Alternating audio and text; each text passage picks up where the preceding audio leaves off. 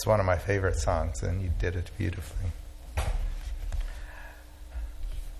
Stephanie is at the back for children if you want to go back and get your Bible boxes.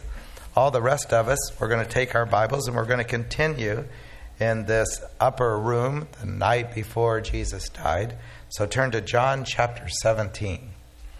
We come to this high priestly prayer of the final discourse or the upper room discourse of Jesus Christ.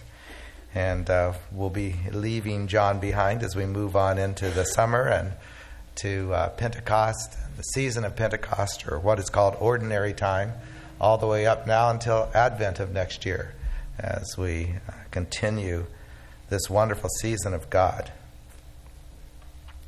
John chapter 17, we're going to start with verse 16 in just a little bit. There are two very important uh, theological terms that have been kind of appropriated by our popular culture. They are the terms righteous or righteousness and the terms sanctified or sanctification. Righteousness was the first one to go. Those of you who are more my age remember the Righteous Brothers and the Righteous Music. And of course, Neil Young's Righteous Music Crusade, whose mission, quote, is to restore quality to digital music and to bring back its soul. I'm a Crosby, Stills, and Nash and Young fan, and so I'm in, in agreement with uh, Neil Young's desire and I would put his desire in these kinds of terms that righteous to our culture describes an excellence that transcends common human ability. Now, I appreciate that definition because I think in many ways it continues the spirit of the word righteous. When we mean righteous within Christian faith, we mean exactly that, that it's something that God does within us that transcends the normal human way of being, such that we live rightly before one another and before others. Here he applies it to music, but it has the basic same meaning. However, in more recent times, our popular culture has appropriated the word sanctified. And unlike righteous, that carries the same kind of meaning, Sanctified has become a distorted word in our popular culture, if not even demonized. There are many examples of this if you want to uh, uh, do a Google search and see how the word is used. Uh, the most disturbing that I came across was the album by Rick Ross and Kanye West. It's an album that's named Sanctified, and I put a couple of the examples of the artwork that they use. It's such a distortion to the biblical concept of sanctification that I cannot even repeat the lyrics of their words in this Christian sanctuary.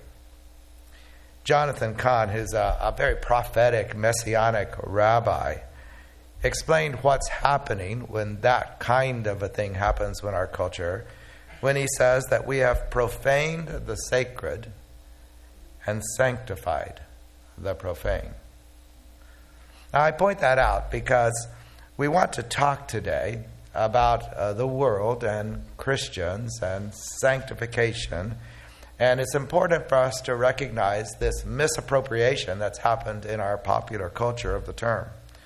We need to understand that our culture takes that which is not good, not holy, not healthy, not fruitful, and sanctifies it. And the word there literally means to set it apart for, and now they set it apart for praise and for imitation, that we should live that kind of unholy sanctification, calling us to free our lives and set it apart for unholy, unhealthy lifestyles and, and profane existence. So it's important that in our culture, in which we are immersed presently, that when we use the term, we need to understand okay, what is it that we're being set apart for? Separated from for? What is it we're being sanctified to? Is the question. And is it, in fact, a sanctification by God for God's purpose? It is here in the high priestly prayer that uh, Jesus gives us this wonderful call to the sanctification. in the email I, I told you, I encourage you to read the whole of the high priestly prayer. He prays, of course, for what he wants to have happen to the disciples in this central part of the prayer. In the end of the prayer, he prays for all Christians who will believe even though they haven't seen Jesus with their eyes.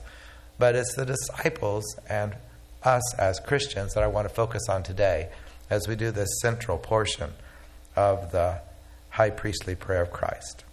So let's go to John chapter 17. We're going to start with the sixth verse and go through the 19th verse. And of course, Jesus is praying here to the Father. And so he's talking to the Father as he describes what he prays for would happen to you and to me as his disciples. I have revealed you to those whom you gave me out of the world. They were yours. You gave them to me, and they have obeyed your word. Now they know that everything you have given me comes from you. For I gave them the words you gave me, and they accepted them. They knew with certainty that I came from you, and they believed that you sent me. I pray for them. I am not praying for the world, but for those you have given me, for they are yours. All I have is yours, and all you have is mine, and glory has come to me through them.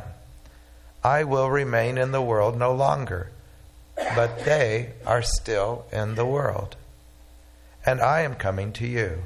Holy Father, protect them by the power of your name, the name you gave me, so that they may be one as we are one.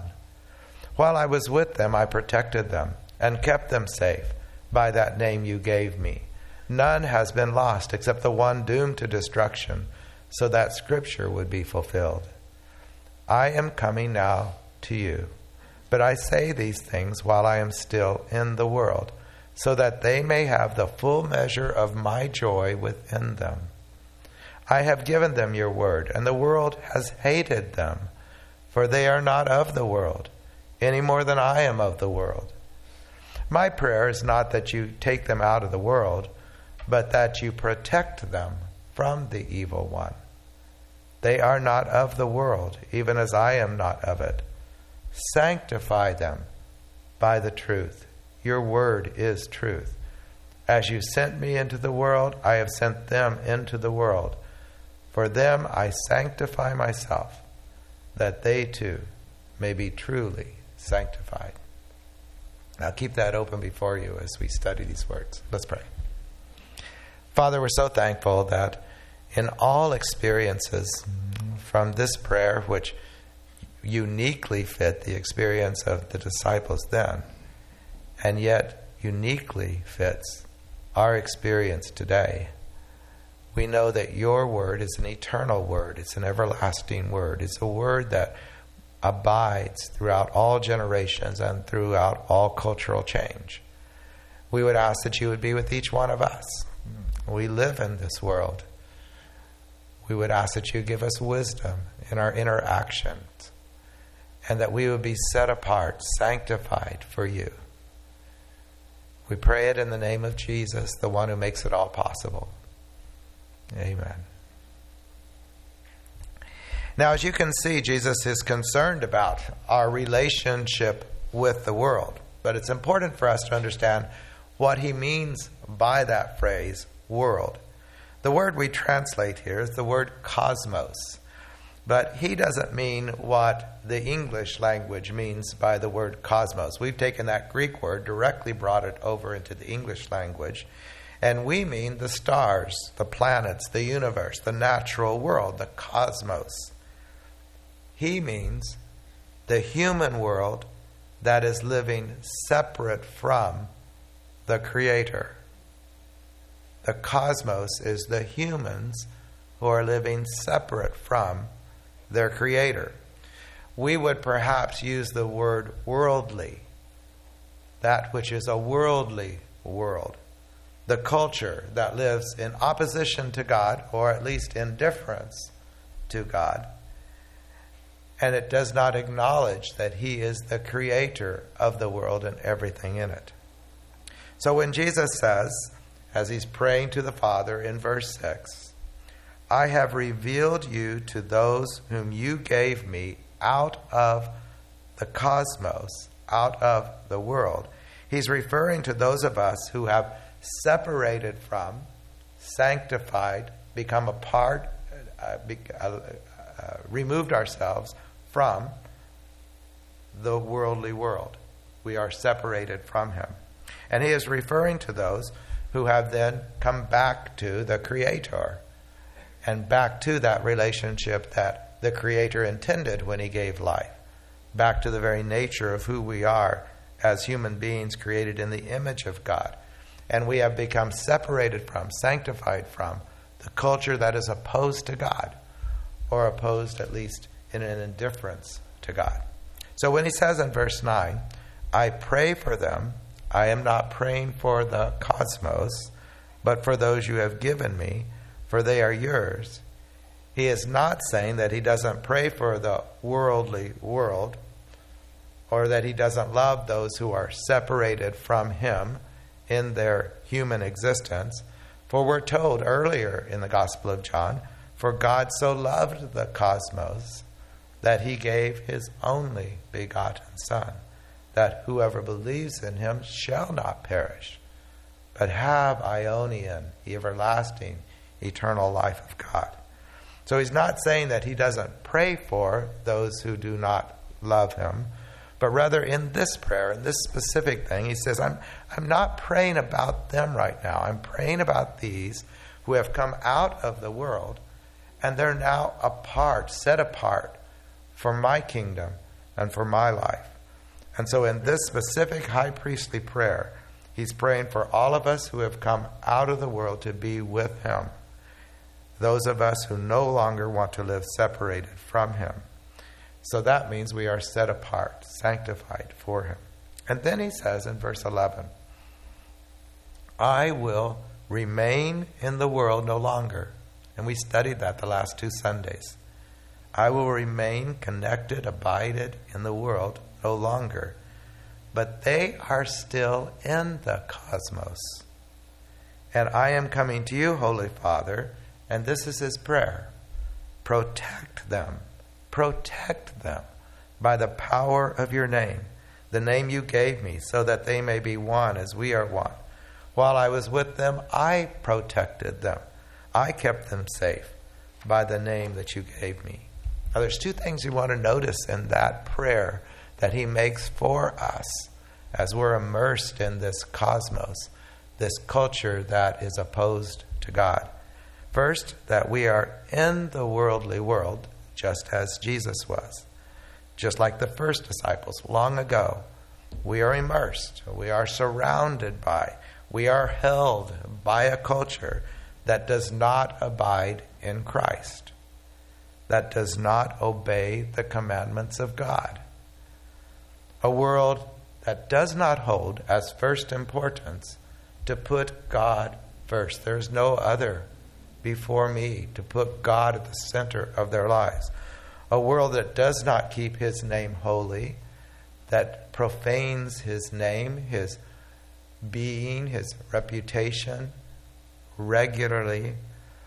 A world that does not honor His Sabbath day, a world that does not honor parents, a world that sexually adulterates all kinds of ways, where stealing, lying, killing becomes such a wrecking havoc force that it fills our papers every day with great fear and great chaos as it continues on, and where we are programmed to covet what other people have by this materialistic advertising culture that makes you never satisfied with what you have, but wanting what you see that others have.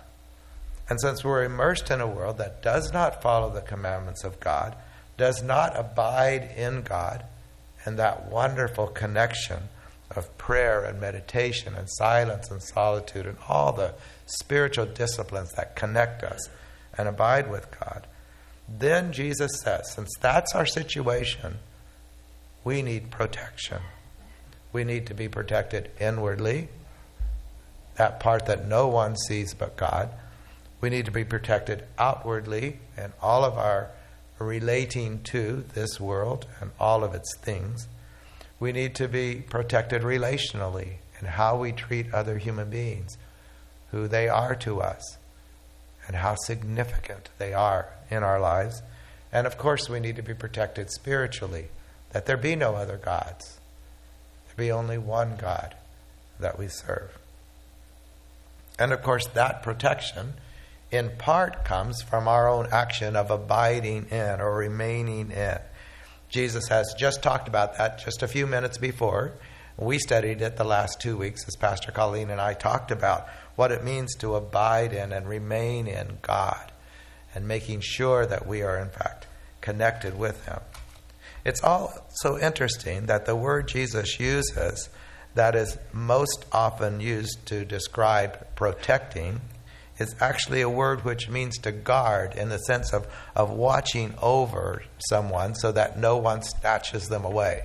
I, I think of a, a parent who's at a very active public playground that is watching over their child to make sure there's no predators that are going to come and snatch their child away and to use them in physically and spiritually destructive kind of ways. It's that same kind of watching over us. The root word comes from a root word meaning to literally isolate into a specific group or tribe or nation or family. It's a, a setting apart from the danger of the world by putting us in a safe place, a safe people to whom we then belong. It's not a coincidence that we what we call our places of worship a sanctuary, a, a safe place, a, a place where you're not going to be snatched away or harmed, where people know you and you're watched over by pastors and you're watched over by others who are taking this journey with you as you watch over uh, them and care for them. But then Jesus says in verse 13, as speaking again to the Father, he says, I'm coming to you. But I say these things while I am still in the cosmos, so that they may have the full measure of my joy with them. So we're not supposed to live in fear or live in some sense that, oh, we're surrounded, but rather we are to, in fact, live in the joy of knowing that we belong to God. We've been set apart by God. We are, in fact, His people, and He is our God. And so that they may live in the full measure of the joy within them. I have given them your word, and the world has hated them, for they are not of the cosmos any more than I am of the world. I find it so interesting the animosity that comes from any culture. Now, he's not talking about Santa Barbara or California or the United States or developing worlds or developed worlds cultures. He's talking to disciples 2,000 years ago living in that culture. So this isn't something unique to where we live. This is the nature of the spiritual decisions that each of us have to make. But it's interesting to me how often the animosity comes and how it comes. Now, we have to take some responsibility for that. We deserve some of the animosity because people in Christ's name who claim to be Christians act in very unchrist like ways. And it is alarming, but that is a, another study for another day. The word that Jesus uses here for hate is a primary word. You cannot go any uh, declination back to any other uh, word. It's so primal that it is, in fact, a primal experience that every human being has. It's a visceral, physical, gut wrenching dislike and hatred for something or someone. In this instance, Jesus says the cosmos hates us because we are with God and we are His tribe. We're His family. And they do not want to be with God, and they do not certainly want to be a part of our tribe.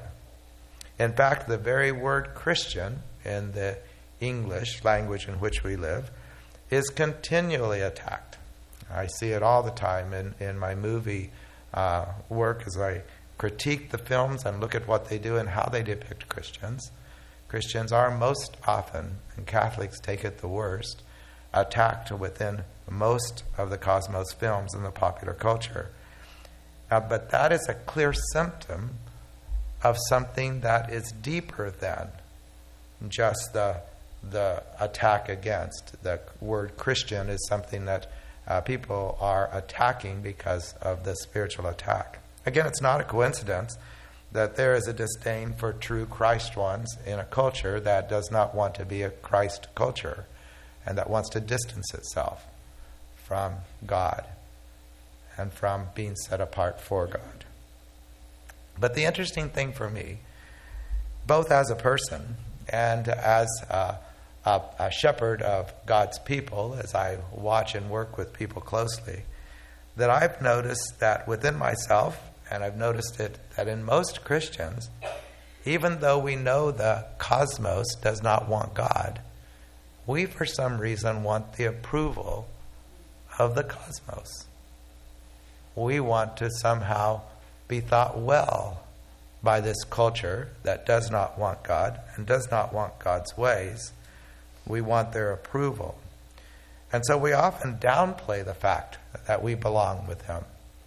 I've known Christians who have worked beside others for years, and they've never told them the most important thing in their lives that they're a follower of Jesus Christ, that they're a child of God, that they've been transformed by His power, that they have life in them that is eternal, and it's a life that changes everything. They're even silent, I found, when the world starts attacking a Christian, and they just kind of back off and let the world attack them. Not even beginning to stand up, let alone saying, Yes, I'm a Christian, I'm with them, I belong beside them if you're going to attack, because I believe in God and I believe in Jesus Christ. We deny like Peter did. I'm, I'm not one of his disciples. I don't want to belong. When I was thinking of how that kind of looks, uh, it reminded me of the experience of playgrounds when we are children. And when a bully in the playground enters and they pick on one of the, the children that are there, they are far outnumbered. There's one bully, there's maybe 30 kids playing, but what do the kids do? They back off.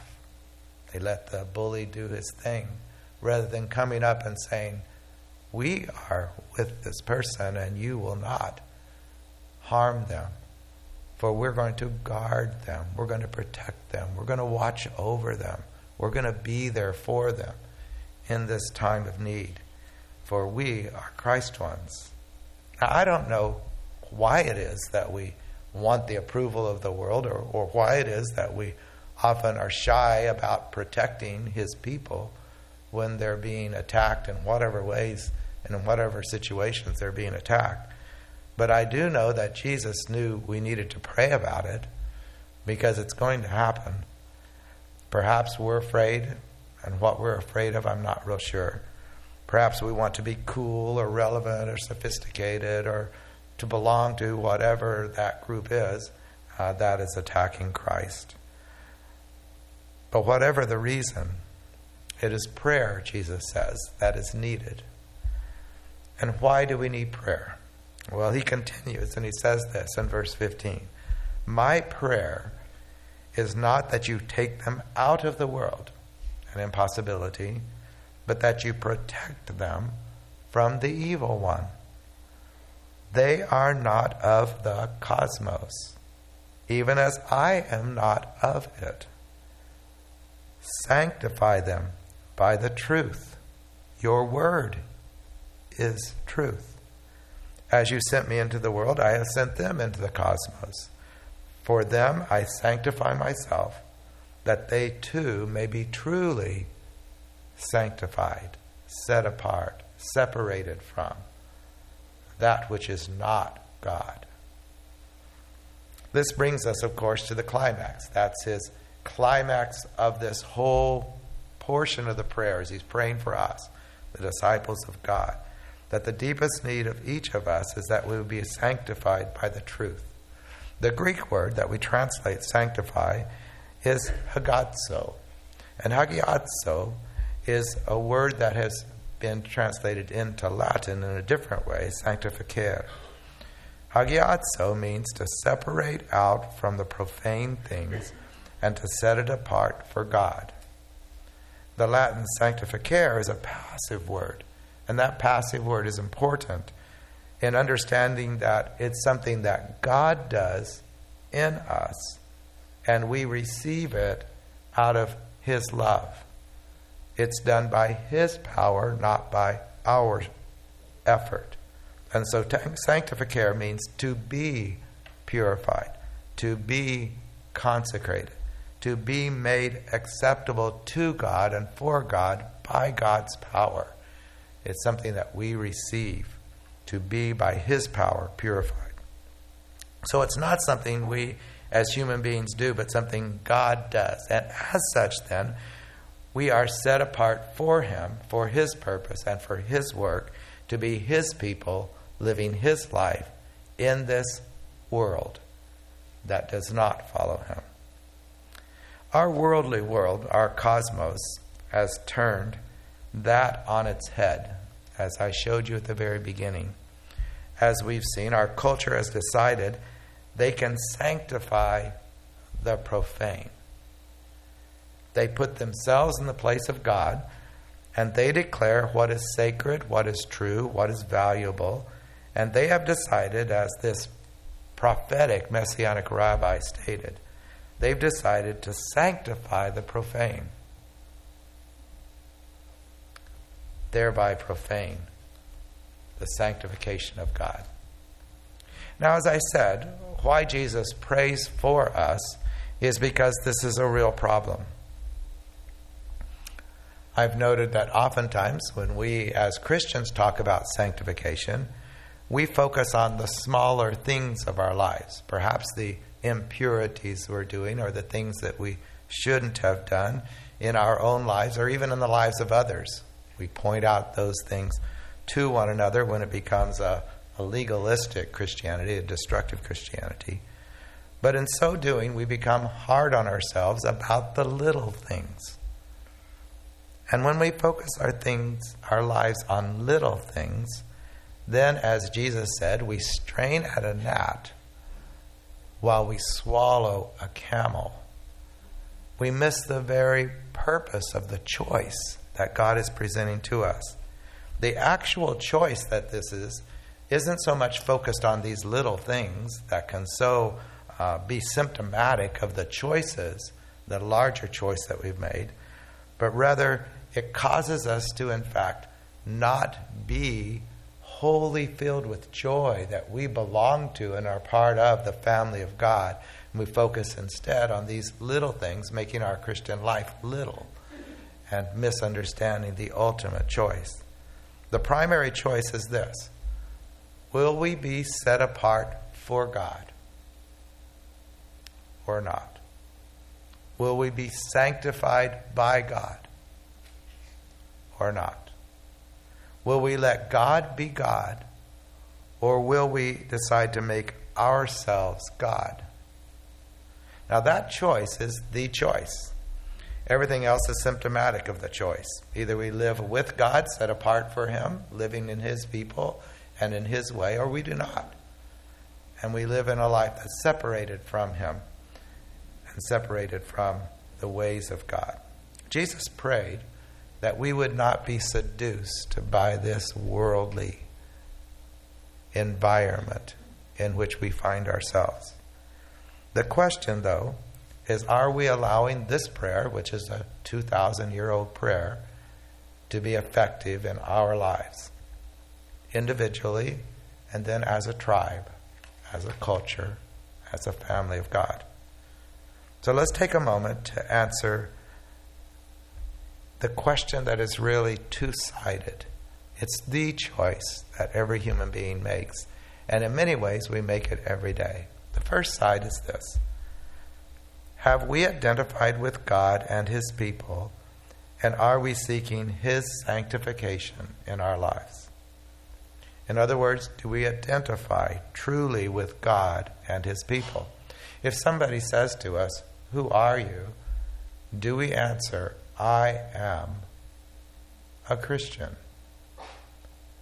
If not, well, how does that sentence end? I am. And second, the other side of the coin, are we overly concerned with what the world thinks? Both what the world says is important to us that we should spend the hours of our days trying to achieve, or what is scary to us that we should, in fact, lose sleep over because it matters so ultimately, or what is valuable or what is meaningful. And a second part of that, are we overly concerned with what the world thinks of us? Do we get our identity from where we stand in this pecking order of a culture that doesn't even want God and doesn't want the ways of God? With what do we identify? Let's spend time with Him.